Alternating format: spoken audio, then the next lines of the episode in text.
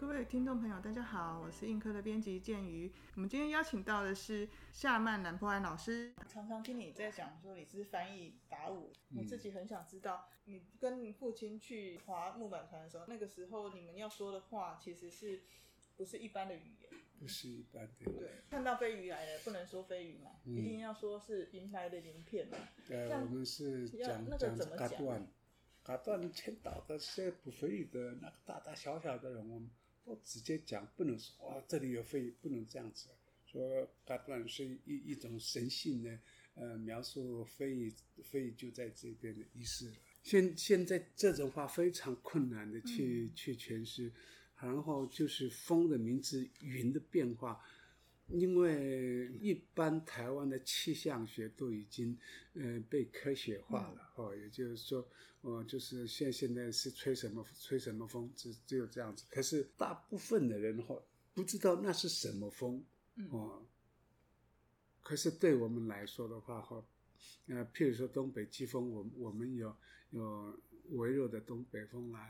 中性的东北风、恶劣的东北风，我们是看云层。西南季风我们都有分这个非常困难让读者理解。对啊，这点我真的觉得是非常微妙。譬如说台风过后的那个我们所讲的阿法拉，就是西南气旋很非常强烈。它差不多7-8级的风，你们也不知道7-8级的风速是长什么样。对、这个就是要看你们可以要看就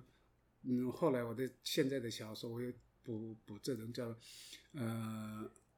普世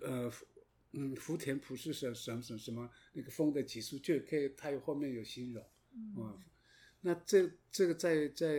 我所有的那个书本里面，我最难表达也是最难让读者理解什么叫做西南气旋风，什么叫做西南风。因为这些西南风